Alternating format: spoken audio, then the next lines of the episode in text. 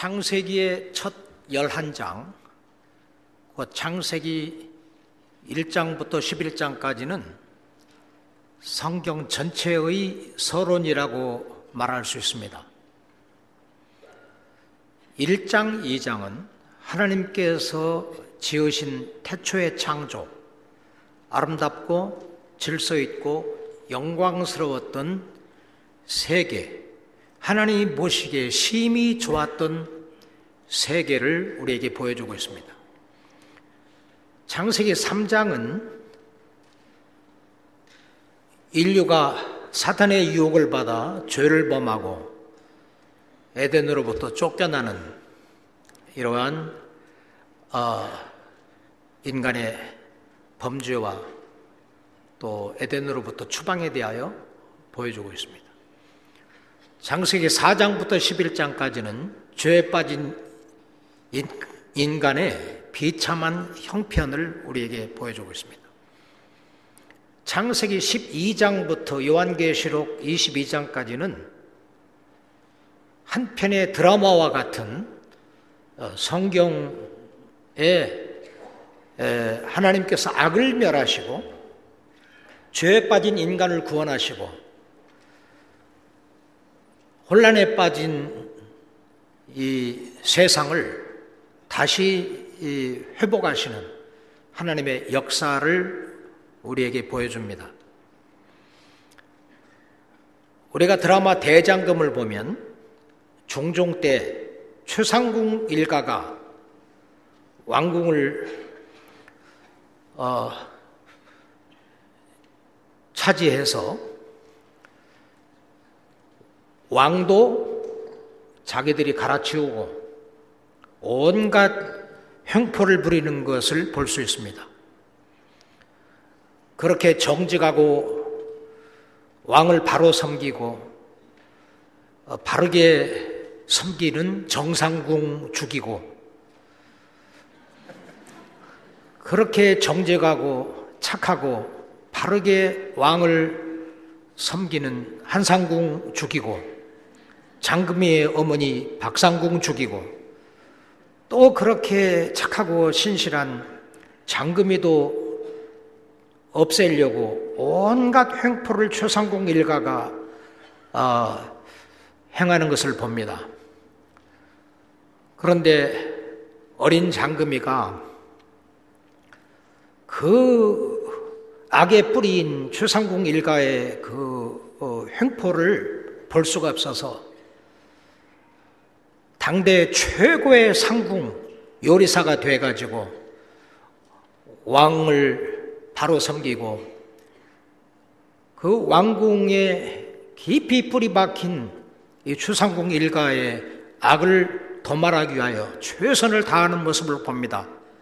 그러나 마침내 최상궁 이 최씨의 악행 이 악한 어, 어, 자들과 싸우다가 궁정에서 쫓김 당합니다. 제주도에 유배가 있다가 또 포기하지 아니하고 어떻게든지 이 최상궁과 그 일가의 이 못된 악의 뿌리를 뽑고 왕을 바로 섬기고 나라를 바로 세우기 위하여 또 의술을 배워가지고 은여가 돼가지고 입궁합니다.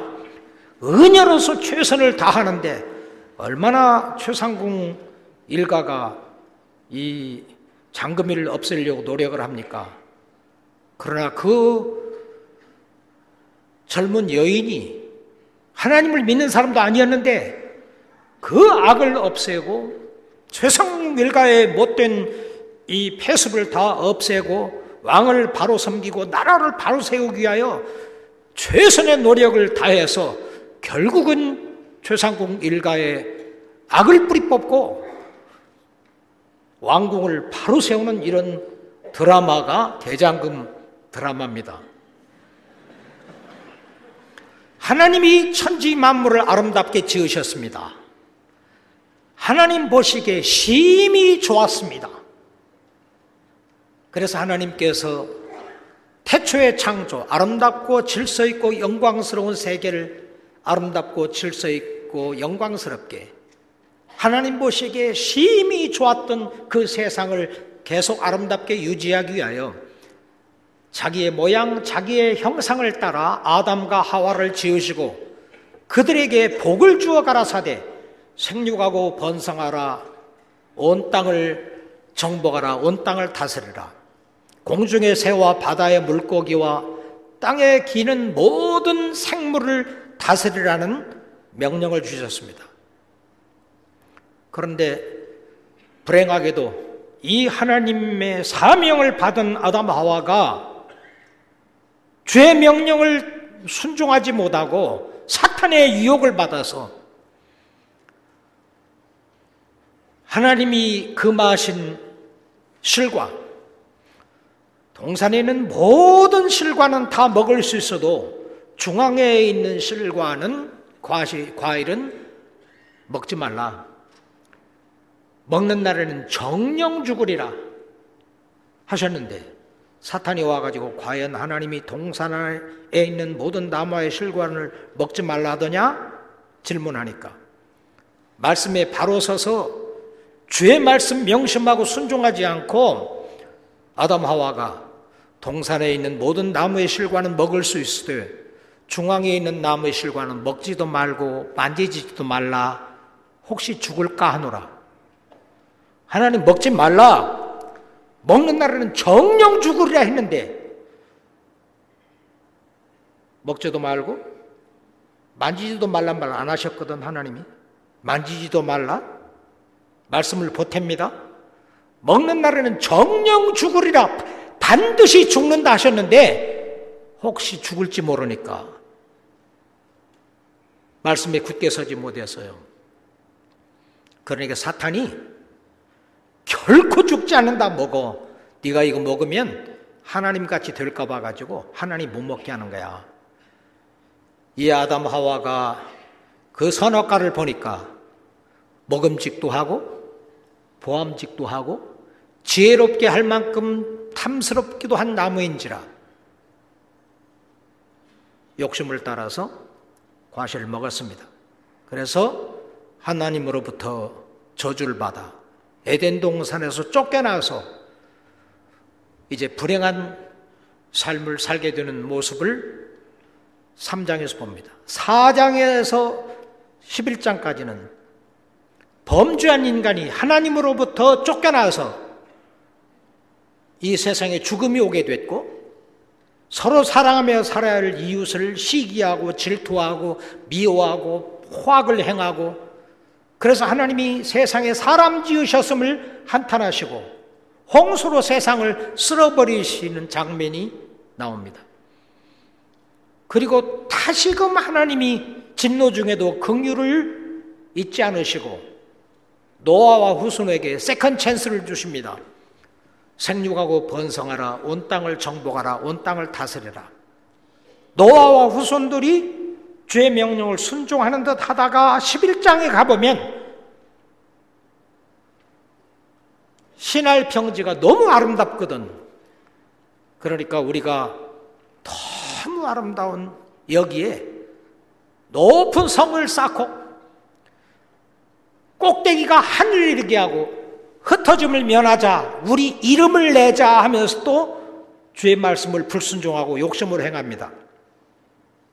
그때 하나님이 성삼위 하나님이 내려오셔서 사람들의 언어를 혼잡케 하고 그들을 다 흩어버리십니다. 이것이 11장까지의 내용입니다. 우리가 함께 읽은 창세기 12장 1절에서 5절은 하나님께서 자기가 지으신 세계를 포기할 수가 없어서 이 아름답고 질서 있고 영광스러웠던 세계를 추하고 혼란스럽고 그저 무질서하게 만든 이 악을 멸하고 죄에 빠진 인간을 구원하고 하나님이 의도하셨던 아름답고 질서 있고 영광스러운 세계를 회복하시기 위해서 혼자 일하실 수 있으시지만 그렇게 하지 아니하시고 자기 백성을 불러서 그들과 함께 그들을 통하여 세계를 회복하시는 그런 이 일의 시작을 우리에게 보여주고 있습니다. 생육하고 번성하라 온 땅을 정복하라 온 땅을 다스리라는 이 명령은 하나님께서 이제 그거 안 해도 된다 그렇게 말씀하신 일이 없어요. 아직도 유효합니다. 그러나 사람들이 범죄함으로 하나님으로부터 쫓겨나서 하나님으로부터 단절이 됐기 때문에 세상을 변화시키는 세상을 정복하며 다스리는 이 능력을 상실하게 되었습니다. 지금 이 예배당 공간에 전기의 힘으로 이 어두운 공간을 밝게 해주고 있습니다. 저의 작은 목소리가 여러분에게 충분히 크게 들리도록 이 마이크 확성기가 작동을 합니다. 이런 추위에 이 공간을 따뜻하게 데우는 히터 또 여름에는 시원하게 하는 에어컨 모든 이런 기능들이 전기를 내려버리면 원선 스위치를 내려버리면 다 중지가 됩니다. 복되신 하나님이 함께 하시면서 은혜를 베푸실 때 생육하고 번성하며 온 땅을 정복하며 다스리며 사명을 잘 감당할 수 있는데 범죄에서 하나님과 단절이 되었습니다. 이게 죽음이에요. 영적 단절. spiritual separation. 하나님과 인간이 이제 단절이 되었습니다. 이게 죽음입니다. 복 되신 하나님으로부터 떨어져 나가는 게 죽음이거든요. 범죄로 말미암아 또한 사람은 하나님과 단절됐을 뿐만 아니라 심리적인 단절, psychological separation, 내 속 사람과 겉 사람이 이제 단절이 되었습니다. 그래서 자기 자신을 자기 자신이 사랑하지 못하고 하나님이 지으신 그대로 받아들이지 못하고 열등의식을 갖게 되고 죄로 말미암아 이렇게 사람들이 자기 자신을 미워하고 만족하지 못하고 자살로 자기 생을 마감하는 사람들이 얼마나 많은지 모릅니다. 우리가 이렇게 이런 분열증이 오게 된 것은 죄의 결과이다. 그 다음에 하나님과 단절된 우리는 또 다른 단절을 경험하게 되는데 나와 다른 사람과의 단절, sociological separation. 다른 사람을 하나님이 지으신 그 모습 그대로 받아들이지 못하고 사랑하지 못하고 미워합니다. 시기합니다. 질투합니다. 이게 죄의 결과예요. 또 범죄한 인간은 하나님과 단절된 인간은 하나님이 지으신 자연을 사랑하고 보존하고 자연을 아껴야 하는데 자연을 파괴합니다. 그래서 모든 단절이 하나님께 범죄함으로 죄로 말미암아 이루어진 겁니다.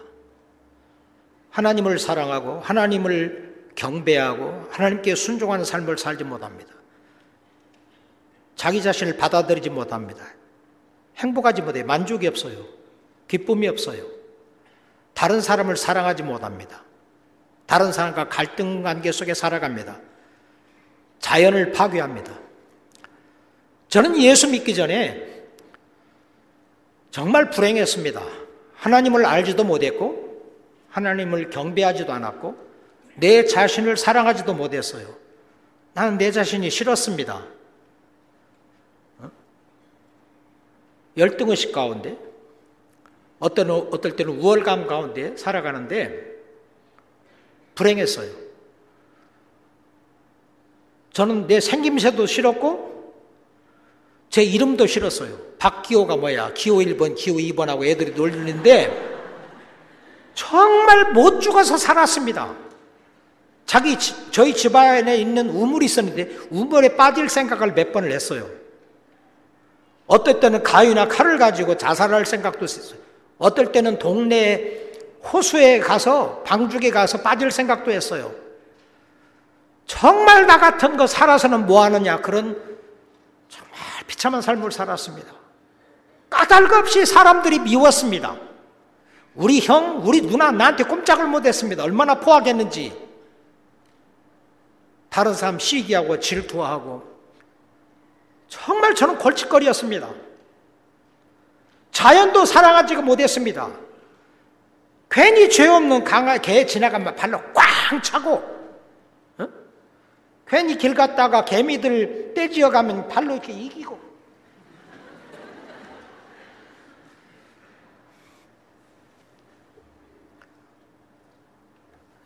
죄인이었어요. 그러나 예수를 나의 주, 나의 하나님으로 믿고 하나님의 사랑을 깨닫게 되면서 하나님과 교제가 회복되면서 구원을 받으면서 성령의 힘으로 성령의 은혜로 하나님께 경배하며 말씀을 사모하며 말씀을 순종하며 다른 사람에게 이 복음을 전하며 이제 참 하나님이 주신 영원한 생명을 누리는데 내 자신을 받아들이게 됐습니다. 저는 절대 제 자신에 대해서 지금 불만족하지 않습니다. 옛날에 그렇게 싫었던 내가 너무 감사해요. 나의 나된 것이 자존감이 있어요. 옛날에는 나 같은 것 살아서 뭐 하느라 했는데 요즘 나는 내 자신을 하나님의 축복의 통로라고 생각합니다. 나 때문에 내 아내가 행복하다고 그래요. 나는 당신에게서 하나님의 사랑을 느낀다고 그래. 우리 딸들이 아버지가 내 아버지인 것이 얼마나 감사한지 모르겠다고 그래. 내 주위에 있는 사람들에게 하나님의 축복의 통로가 되고 있습니다. 옛날에 그렇게 싫었던 사람들이 그리스도께서 너희를 받아 하나님께 영광을 돌리심 같이 너희도 서로 받으라. 사람들이 다 하나님의 독특한 피조물이고 모두 소중한 것을 알게 되니까 옛날에 가졌던 사람들에 대한 생각이 달라졌어요. 시기하고 질투하고 미워하고 경쟁의 대상이 아니라 정말 사랑스럽고 귀하게 보이고 자연도 사랑해요. 옛날에는 괜히 낯 가지고 다니면서 호박 같은 거 그냥 괜히 찍어. 아름다운 꽃이 있으면 지나가다가 그냥 개. 개미 지나가는데 개미가 뭐 집에 와가지고 음식을 뭐 이렇게 해치는 것도 아니고 길 가면서 괜히 어? 개미 이기고 근데 제가 놀라운 걸 발견했어요.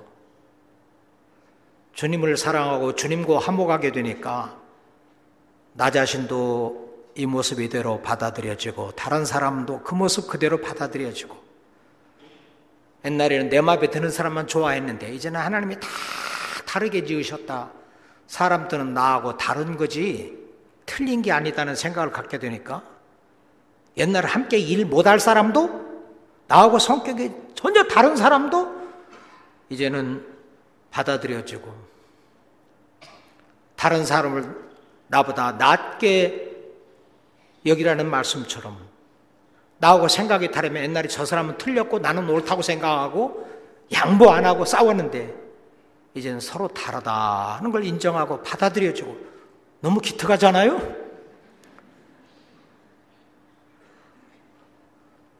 우리 집에 거의 1년 다 되어 가는데 벌이 와가지고 우리 계단으로 올라가는 바로 옆에 벽에 여왕벌이 거기 들어와가지고 거기에 집을 지었어요. 얼마나 벌들이 계단 올라가려면 막 그냥 여기저기 날아다니는지 아뭐 저것 없애라고 동네 사람도 그러고 식구들도 그렇고 옛날 같으면 국물도 없습니다. 어디에다 어? 집을 짓고 그래가지고 그냥 그 인섹트 킬러 바퀴벌레 같은 거 잡는 이거 갖다가 저녁이면 해만 지면 다 들어가더라고. 그러면 그 구멍에 대고 치 불에 대면 다 죽습니다. 아니면 갖다 거기다 그냥 이렇게 글루로 발라버리든지. 그런데 하나님이 지으신 어? 이 생물, 자연. 내가 인터넷 쳐보니까 내가 공격 안 하면 공격 안 한다 그러더라고. 어떤 꿀벌은, 어떤 벌은. 근데 내가 그렇게 몇 달을 다녀도 괜찮은데, 만약에 우리 손자, 손녀를 문다, 저렇게 쏜다든지, 나를 쏜다든지, 아내를 쏜다든지 하면, 이 범죄했으니까, 죄 짓는 사람 잡아서 감옥에 가두고 사형도 시키듯이 샥 없앨 수 있는데, 안 하는데 내가 왜 괜히 나를 해치지 않는 이 생물을 해치랴? 그래, 지금 같이 삽니다. 정말 하나님이 사랑하는 세상을 사랑하고 하나님이 사랑하는 사람들을 사랑하고 예수를 주하고 구주로 믿으니까 죄의 보혈로 말미암아 우리가 죄사함 받고 하나님과 우리 사이의 교제가 회복이 되고 내 자신과 내가 조화를 이루고 내가 다른 사람과 조화를 이루고 자연과 조화를 이루고 살 수 있는 은혜를 베푸셨어요. 하나님은 우리에게 생육하고 번성하라, 온 땅을 정복하라, 온 땅을 다스리라는 이 명령을 취소한 일이 없습니다. 하나님은 이 세상을 한 번도 포기한 일이 없습니다. 어떤 사람들 이 세상은 장망성, 다 불로 멸하고, 어, 그냥 어서 죄에 빠진 사람을 전도해서 구원해가지고 천국으로 보내면 된다 하는데, 그렇지 않습니다. 하나님과 범죄하여 단절된 사람들을 화해 복음, 복음을 전해서 그들이 하나님과 화목하게 하고 이 세상에 사는 동안에 그들이 하나님께 경배하며 서로 사랑하며 이 세상 사는 동안에 평화롭게 정의롭게 사랑 실천하며 사는 걸 하나님이 원하세요. 막 서로 죽이고 막 포악하게 행하고 그걸 하나님 원하시잖아요. 그런데 자연인으로서는 생육하고 번성하며 온 땅을 정복하며 다스리며 하나님을 경배하며 서로 사랑하는 삶을 살 수가 없으니까 화해의 복음 온 천하에 다니며 만민에게 복음을 전파라. 그러므로 너희는 가서 모든 족속으로 제자를 삼아 아버지와 아들과 성령 이름으로 세례를 주고 내가 너희에게 분부한 모든 것을 가르쳐 지키게 하라는 전도 사명을 주신 거예요. 그래서 우리는 부지런히 복음을 전하고 선교에서 사람들이 그리스도를 나의 주, 나의 하나님을 받아들이고 하나님께 경배하고 순종하는 삶을 살면서 서로 사랑하면서 우리가 살고 있는 이 세상, 이 자연까지도 사랑하며 조화롭게 살도록 노력해야 돼요. 로마서 8장 보면 피조물들도 썩어짐의 종로라는 데서 해방돼요. 하나님의 자녀들의 나타남을 기다린다고 그랬어요. 네? 그렇기 때문에 우리가 이 세상을 포기하면 안 됩니다. 이 세상이 보다 더 아름다운 세상, 공의로운 세상, 정의로운 세상, 공평한 세상이 되도록 온갖 노력을 다하며 살아야 돼. 이것이 하나님이 우리에게 원하는 일이에요. 그래서 하나님은 악을 멸하고 죄에 빠진 인간을 구원하고 하나님의 뜻이 하늘에서 이루어진 것처럼 이 땅에 이루어지도록 하기 위하여 혼자 일하실 수 있지만 혼자 일하지 아니하시고 하나님의 백성들을 불러서 그들과 함께 그들을 통하여 일하시기를 기뻐하십니다. 그래서 창세기 12장 1절에서 5절은 하나님이 그 일을 시작하시는데 아브라함을 불러서 사명자로 불러서 아브라함과 함께 하시면서 족장들과 함께 하시면서 하나님의 사람들과 함께 하시면서 온 세상에 하나님이 천지를 창조하시고 인류 역사를 주관하시고 하나님이 통치하신다는 사실을 알고 사람들이 하나님께 경배하며 서로 사랑하는 삶을 살도록 하기 위하여 일하시기 시작한 일의 시작을 보여줍니다. 창세기 12장 1절이 이렇게 말합니다. 너는 너의 번토 친척 아비집을 떠나 내가 네게 지시할 땅으로 가라. 하나님이 아브라함을 부르십니다. 사명자로 아브라함을 부르세요. Go to the land I will show you.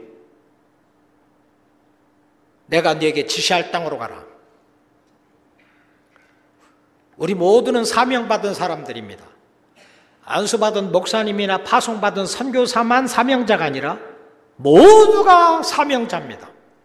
히브리서 3장 1절에 함께 하늘의 부르심을 받은 거룩한 형제들아 도리의 사도이며 대제상이신 예수를 깊이 생각하라. 히브리서를 받아 읽는 모든 평신도들에게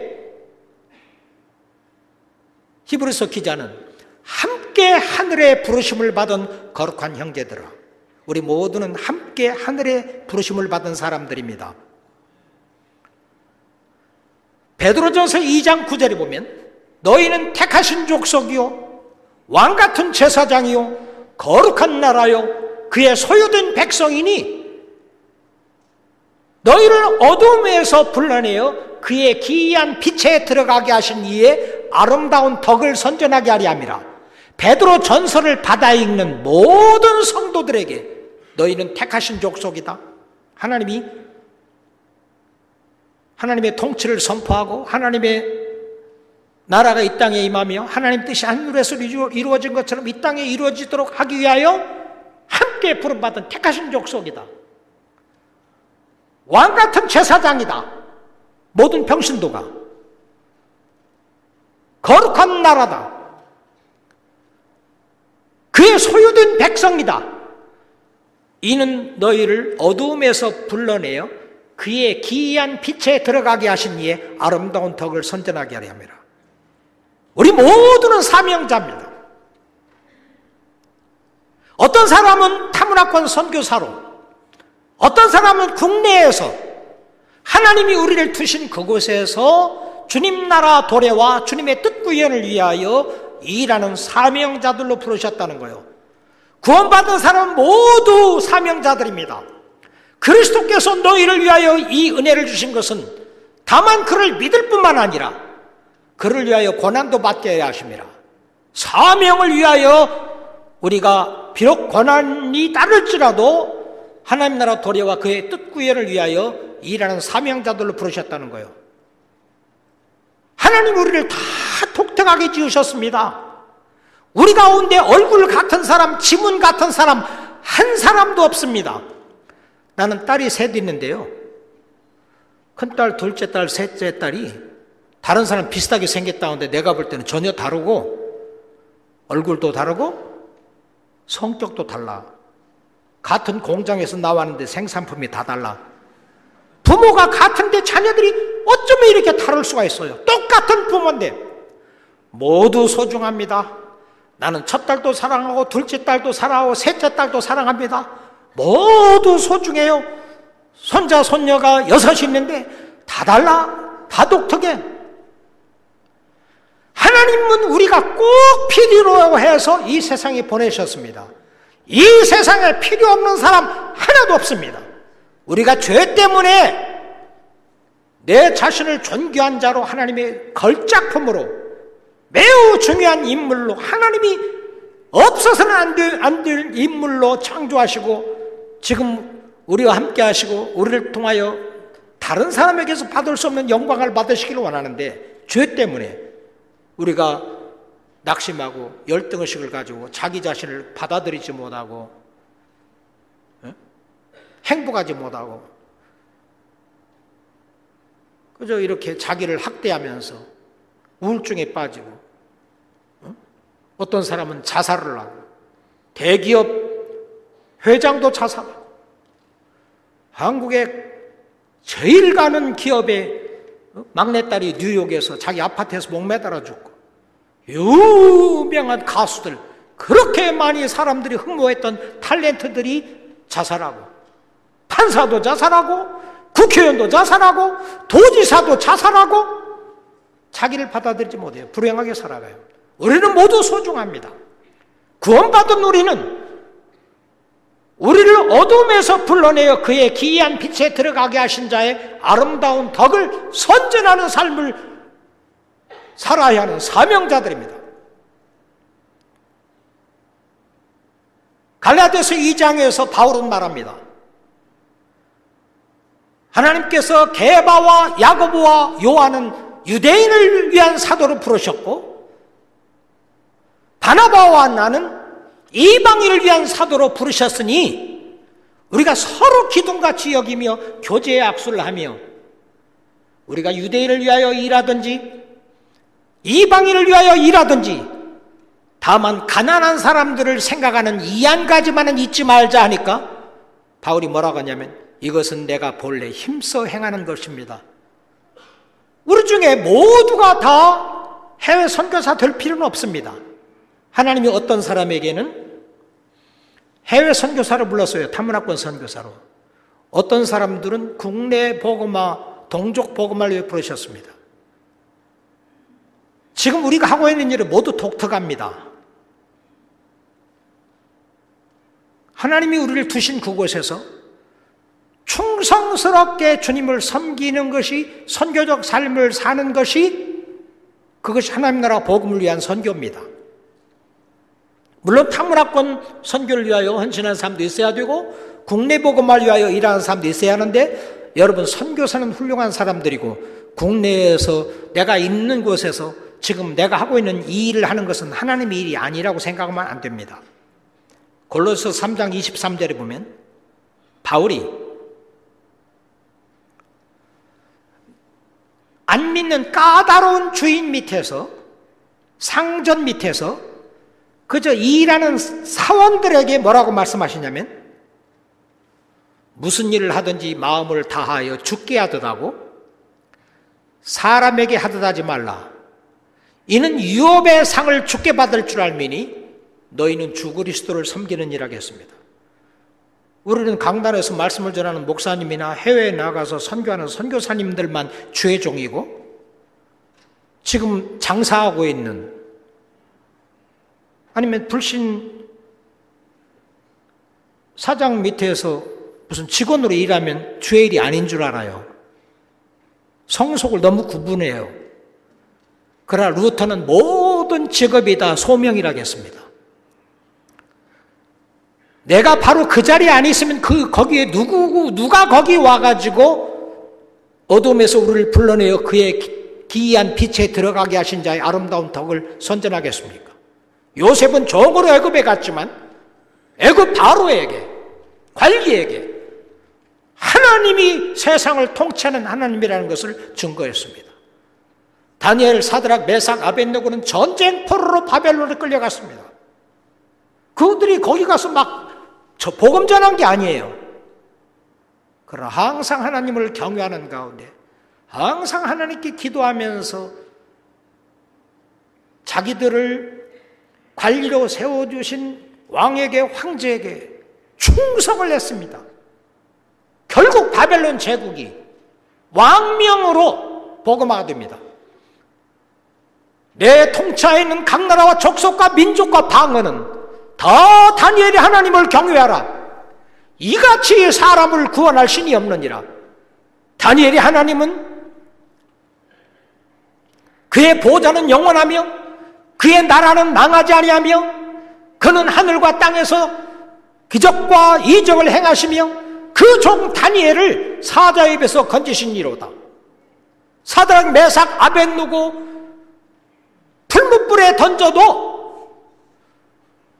목숨을 내걸고 믿음을 지키며 하나님을 경외하는 삶을 살았던 그들 느부갓네살이 뭐라 합니까? 누구든지 사드락과 메삭과 아벤누고의 하나님을 거스려서 만홀이 말하거든 그 몸을 쪼개고 그 집을 걸음더미로 삼을지어다. 이같이 사람을 구원할 신이 없느니라. 왕이 하나님을 알게 되잖아요. 그래서 우리가 무슨 일을 하든지 마음을 다하여 죽게 하더라고 사람에게 하듯하지 않으면 내가 지금 어디에 드라이 클리닝을 하건 아니 햄버거 가게를 하든 convenience store를 하건 그 일을 주께서 나를 주신 곳이라는 생각으로 사명감을 가지고 주께 하듯이 하면 그것이 주님을 섬기는 거라 이거죠. 교회 와서 봉사하는 것만 주님을 섬기는 게 아니라 하나님이 나를 두신 곳에서 선교적 삶을 살면서 죽게 하듯이 그 일을 성실히 할 때 내가 접하는 사람들을 정말 죽게 하듯이 사랑하고 이렇게 할 때 유업의 상을 죽게 받을 줄 알미니 그랬습니다. 교회 봉사만이 아니고 내가 있는 그곳에서 비록 불신 사장 밑에서 사원으로 일할지라도 복음을 위하여 하나님의 영광을 위하여 사랑 실천을 위하여 공유를 실천하기 위하여 공평을 위하여 믿음으로 행하면 유업의 상을 죽게 받을 줄 알라는 거죠. 그러면서 뭐라고 말씀합니까? 너희는 주 그리스도를 섬기느냐라. 이렇게 함으로 주를 섬기는 것이다. 우리가 안 보이는 하나님, 내가 주를 사랑하는 줄 주께서 아시나이다. 내가 주를 사랑하나이다. 입으로 그렇게 하기보다는 지극히 작은 자 하나에게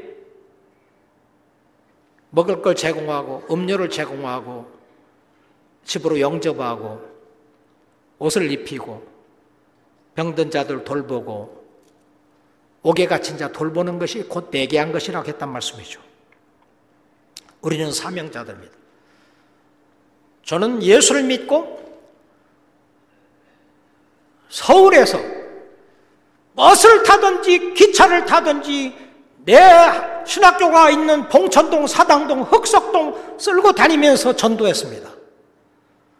버스 타면 전도를 했어요. 기차 타면 전도를 했어요. 캠퍼스에서 사역을 했습니다. 군대에서 군복으로 사역을 했습니다. 필리핀에서 15년간 사역을 했습니다. 지난 22년 동안 플러신학교 선교대학원에서 교수 사역을 하고 있습니다. 5대학 6대주를 다니면서 하나님이 나를 부르시는 그곳에서 사역을 하고 있습니다. 하나님이 나를 어디로 보내시든지 거기에서 주님을 경외하며 사랑 실천하며 내가 속한 공동체가 주님 기뻐하시는 공동체, 사람들이 사랑 실천하는 공동체가 되도록 노력할 거예요. 하나님이 아브라함을 갈대아 우르에서 팔레스타인으로 부르셨습니다.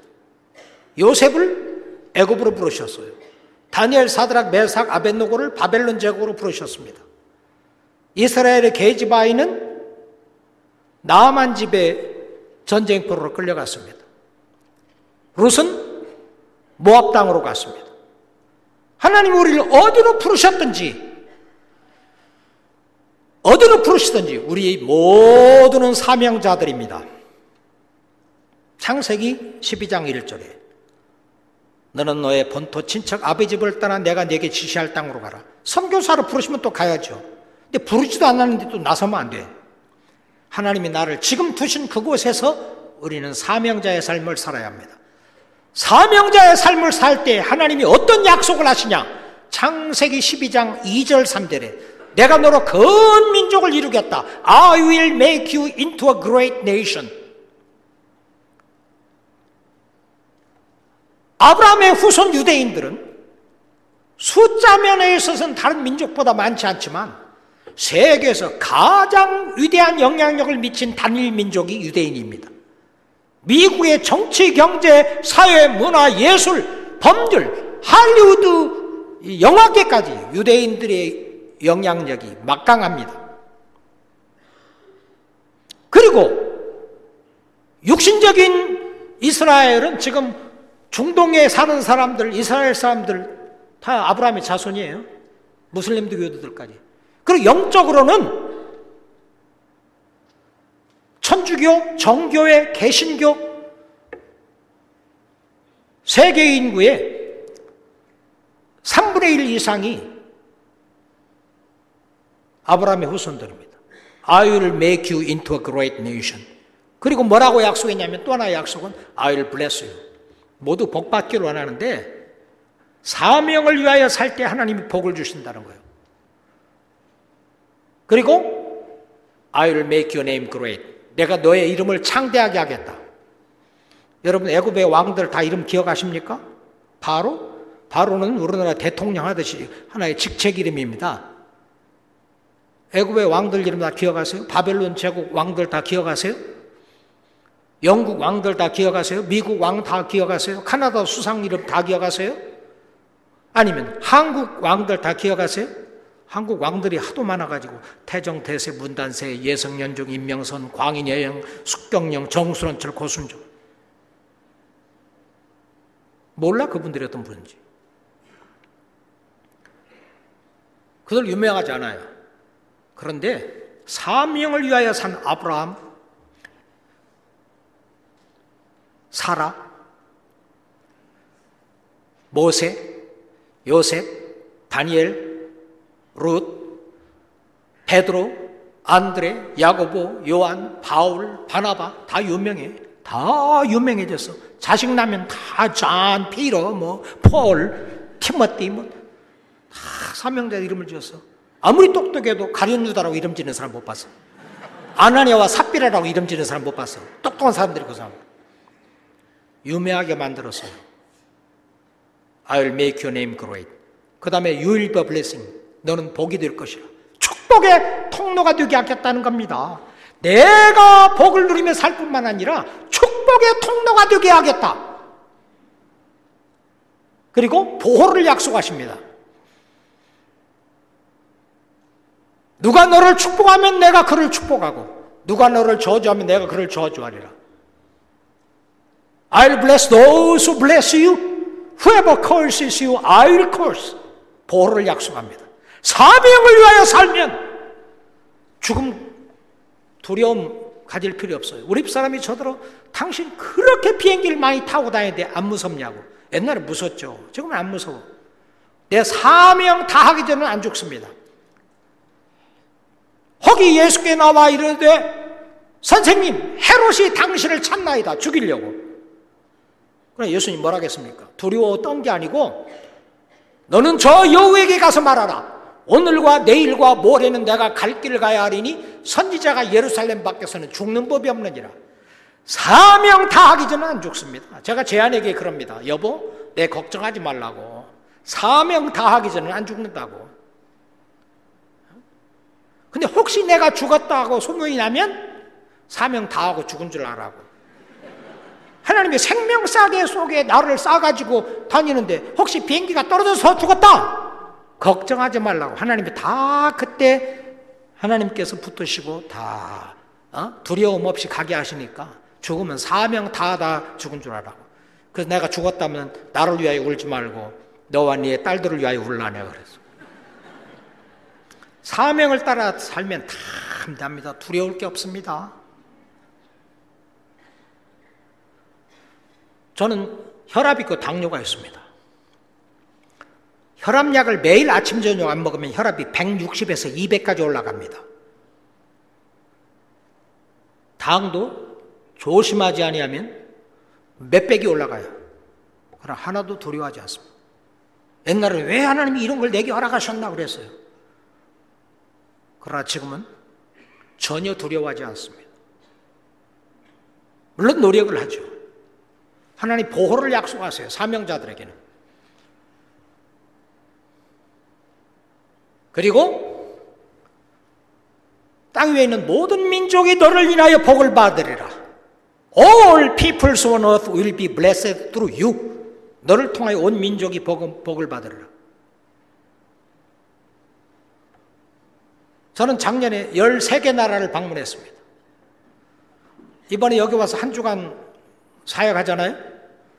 또 다음 달 3월 5일부터 24일까지는 러시아 모스크바를 방문해서 러시아 신학교에서 강의를 합니다. 세계 여러 나라를 다닙니다. 저는 한 주간 동안 갭 선교신학원에 있는 여러분들에게 강의를 했어요. 어제 새벽 예배 설교하고 특강을 했어요. 오늘 또 1부 예배 설교하고 2부 예배, 3부 예배에서 설교합니다. 많은 동료 그리스도인들에게 하나님 앞에서 우리는 사명을 받은 사람들이다. 하나님은 우리를 구원으로 인도하실 뿐만 아니라 우리에게 우리를 부르셔서 각 분야에서 주님을 섬기게 하셨다. 하나님은 우리와 함께 하시면서 하늘과 땅의 모든 권세를 가지고 세상 끝날까지 함께 하신다. 두려울 것 없다. 사명자의 삶을 살자. 아, 이렇게 여러분들에게 믿음을 세워주고 축복이 되고 있잖아요. 땅 위에 있는 모든 민족. 저는 문자 그대로 5대양 6대주를 다니면서 선교사들을 교육하고 자문하고 선교사들이 동역하는 현지 지도자들을 교육하고 하나님의 축복의 통도가 있어요. 옛날에는 정말 축복은 그냥 아버지에게도 골칫거리였는데 주위에 있는 사람들에게 하나도 유익을 못 줬는데 하나님이 부르셔서 구원하시고 은혜를 베푸시고 하나님이 나로 큰 민족을 이루게 하시고 수많은 사람 죽게 인도하게 하시고 나를 축복하시고 내 이름 유명하게 만드시고 어떤 사람이 그러더라고. 자네 정말 개천에서 용났네 용인지 아닌지는 모르는데 개천에서 난 거 틀림없습니다 대학 2학년 다닐 때까지 집에 전기도 안 들어왔거든 어? 호롱불 밑에 자라서 정말 쓸모없는 날로 하나님이 나를 열국을 위한 축복의 통로로 사용하고 계십니다. 너무 행복해요. 옛날에는 너무 절망적이어서 자살할 생각을 몇 번 했는데 The Lord is my shepherd, I shall not be in want. 여호와는 나의 목자시니 내가 부족함이 없어. 정말 부족함이 없습니다. 나의 하나님이 그리스도 예수 안에서 영광 가운데 그 풍성한 대로 너의 모든 쓸 것을 채우시면 안 돼요. 나의 모든 쓸 것을 채우십니다. My cup overflows. 내 잔이 넘치나이다. 근데 잔이 모자란 게 아니고 잔이 넘쳐요. 행복이. 행복하니까 전에는 다른 사람을 돌볼 생각이 없었는데 이제는 다른 사람 행복하게 해주고 다른 사람 세워주고 다른 사람 기쁘게 해주고 이런 마음의 여유가 생겨. 정말 아브라함에게 아브라함을 부르실 때 그에게 약속하셨던 그 축복을 다 누리고 삽니다. 하나님은 저와 여러분들을 독특하게 만드시고 독특한 은사를 주시고 체주를 주시고 우리를 불러서 지금 사용하고 계시고 사용하기를 원하십니다. 악을 멸하고 죄에 빠진 사람을 건져내고 아름답고 질서 있고 영광스러운 세계를 회복하고 이웃을 사랑하면서 하나님을 경외하면서 이런 복된 삶을 살도록 부르셨어요. 그리고 약속을 주셨어요. 그 아브라함이 어떻게 했느냐? 세 번째, 아브라함의 순종. 이에 아브라함이 여호와의 말씀을 쫓아갔고 하나님이 부르실 때 하나님이 말씀하시면 순종한다. 여호와의 말씀을 쫓아갔고 롯도 그와 함께 갔으며 그의 아내 사려와 하나님에서 모든 사람들과 함께 갔다. 자기만 하나님 나라 복음을 위하여 일한 게 아니라 온 믿음의 공동체가 같이 갔다. 아브라함이 부르심을 받았을 때 나이 75세라. 핑계하지 않고 갔습니다. 나이 많다고 핑계하지 않았어요. 아브라함이 가나안 땅으로 가려고 떠나서 마침내 가나안 땅에 들어갔더라. 작심삼일이 아니라 끝까지 순종했단 말. 저는 선교사가 되기로 세 번을 헌신했습니다. 1968년, 1971년, 1975년 베트남 선교사로 가려고 그랬어요. 베트남 사람이 나와 내 아내를 중매했어요. 베트남 선교사로 데리고 가려고. 근데 결혼했는데 베트남이 공산화가 돼서 못 들어갔어요. 그래가지고 이제 군목으로 가서 일하는데 군대 생활이 너무 재미있어. 그래서 20년 장기 복무 원서를 내려고 하는데 간첩이 몇이 내려와가지고 간첩 작전하는 장병들 따라다니다가 수도 통합병원에 입원했습니다. 같은 질병으로 옆에 침대에 있는 사람들이 죽어가는 사람이 몇 있었습니다. 정보사령부 이기준 소령도 죽었고 내 앞에서 서울대학 영문과를 졸업한 박중희도 죽었고 참 하나님 내가 그렇게 열심히 주를 섬겼는데 첫 해 사령관상 받고 두 번째 사령관상 받고 유관장교로서 서울에 집에서 출퇴근하고 군대 생활이 너무 잠이 있어가지고 장기복 원서를 내려가는데 옆에 죽어가는 사람들을 보면서 너무 비참해. 그래서 하나님 내가 무슨 죄를 졌습니까? 옛날에 못된 죄를 많이 지은 사람이지만 내가 그렇게 모든 죄 다 고백하고 어? 그렇게 주님을 위하여 열심히 일했는데 이게 뭡니까 하는데 형통한 때는 기뻐하고 곤고한 때는 생각을 하게 해서 내 생일을 조사하기 시작했어요.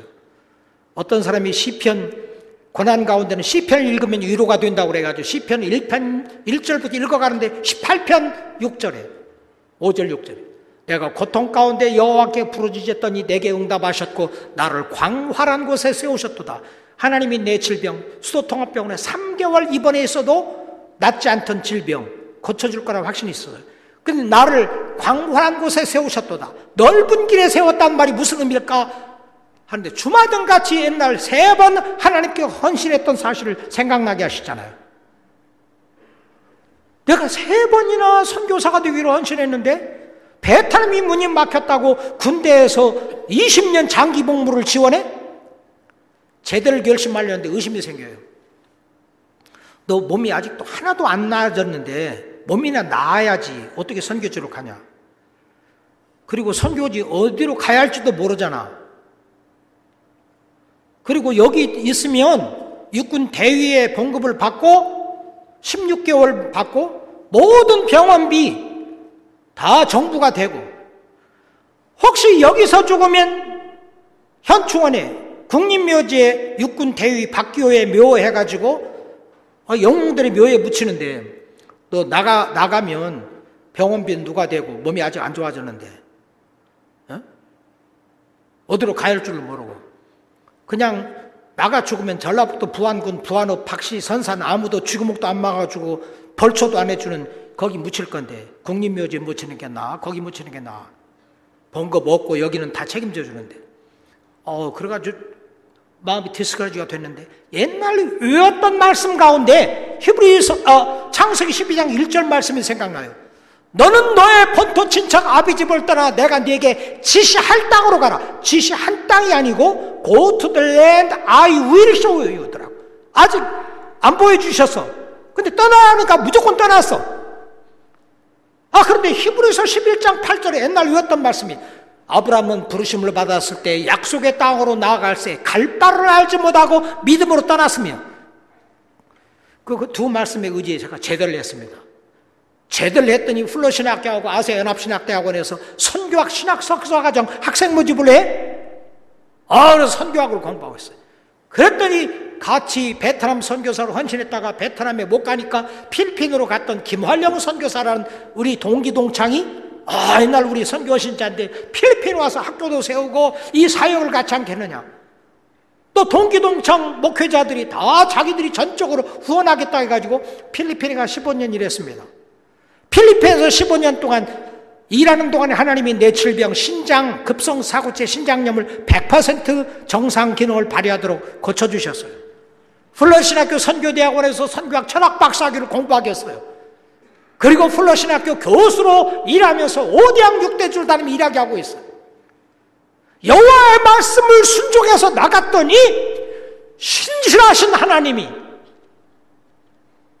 함께 하시면서 이렇게 각 나라와 족속과 민족과 방언들을 찾아다니면서 사역할 수 있게끔 은혜를 베푸셨어요. 사랑하는 성도 여러분, 하나님은 우리를 각각 다르게 지으셨습니다. 우리는 독특한 피조물입니다. 다른 모든 것들, 이런 것들, 이 없어지면 또 하나 찍어내면 됩니다. 우리는, 우리 부모가 또 나도 우리 같은 사람 못 납니다. 정말 독특하고 꼭 세상에 필요한 사람들입니다. 자존감을 가져야 합니다. 나는 하나님의 독특한 피조물이다. 나는 중요한 사람이다. 하나님은 나를 통하여 받기를 원하시는 영광이 있으시다. 자존감을 가지고 또 하나님이 꼭 필요해서 나를 불렀다. 내가 지금 이 자리에서 이 일을 하는 것은 내가 이 일을 택해서 하는 게 아니라 하나님 나를 이곳에 두셨다. 무슨 일을 하든지 마음을 다하여 죽게 하듯 하고 사람에게 하듯 아니할 때 유업의 상을 죽게로 받는다. 나는 지금 주 그리스도를 이 일을 통하여 섬기고 있다. 그러면 하나님이 육중 축복 약속을 가지고 우리와 함께 하시고 우리가 말씀을 따라 순종하면 핑계지 않고 순종하면 나만이 아니라 주위에 있는 공동체 가족 공동체와 함께 순종하면 결심한 대로 아브라함이 가나안 땅으로 가려고 떠나서 마침내 가나안 땅에 들어갔더라. 믿음으로 이렇게 순종한 삶을 살면 하나님 우리를 통하여 놀라운 일을 이루실 겁니다. 우리를 통하여 세상에 이 악을 뿌리 뽑고 부조리를 고치고 정말 우리를 통하여 세계를 변화시키는 일을 하실 거예요. 여러분, 나 한 사람이 중요합니다. 달라스 윌라드라는 분은 잊혀진 제자도란 책에서 세상이 부패했다고 탓하지 말라. 교회가 바로 서면 된다. 교회가 어지럽다고 탓하지 말라. 내가 바로 서면 된다. 내가 바로 서면 내가 주님 앞에 소명감을 가지고 내가 순종하며 내가 사명자의 삶을 살면 교회도 변하고 세상도 변할 것이다. 조동아 시인은 나나 꽃 피어 풀밭이 꽃밭 되겠냐고 말하지 말라. 내가 꽃 피고 너도 꽃 피면 온 풀밭이 꽃밭 되지 않겠느냐. 나나 물들어 산이 물들겠냐고 말하지 말라. 내가 물들고 너도 물들면 온 산이 다 물들지 않겠느냐 했어요. 우리 다 사명감을 가지고 독특하게 지으시고 독특한 은사를 주시고 부르신 주님 앞에서 하나님이 우리를 두신 그곳에서 하나님 나라 복음을 위하여 악을 멸하고 죄에 빠진 인간을 구원하고 하나님이 보시기에 아름답고 질서 있고 영광스러운 세계가 되도록 하나님이 우리를 부르신 부름을 따라 하나님이 우리에게 주신 은사를 가지고 사명자의 삶을 살면 하나님이 우리를 통하여 그의 뜻을 이루시고 마침내 새하늘 새 땅이 오게 될 겁니다. 이런 사명자의 삶을 살아가는 여러분과 제가 될 수 있기를 바랍니다. 기도하겠습니다. 하나님 아버지 감사합니다. 복된 주일 주님께 나와서 경배할 때 창세기 12장 1절에서 5절 말씀을 가지고 내가 네게 지시할 땅으로 가라는 제목으로 소명과 약속과 순종에 대한 말씀을 듣게 하셔서 감사합니다. 우리를 독특하게 지으심을 감사합니다. 그리스도의 보혈로 우리를 구속하여 주심을 감사합니다. 우리에게 강양 은사를 주시고 사명자의 삶을 살게 하심을 감사합니다. 모두가 소명감을 가지고 살게 하여 주시옵소서. 주님의 약속 말씀을 믿고 나가게 하여 주시옵소서. 그리고 말씀을 따라 핑계하지 말고 순종하게 하시고 믿음으로 세상을 살아가게 하여 주시옵소서. 우리를 통하여 악이 없어지고 사람들이 죄에서 구원받으며 아름다운 세계가 건설될 수 있도록 우리를 사용하여 주시옵소서. 예수님의 이름으로 축복하며 기도하옵나이다. 아멘.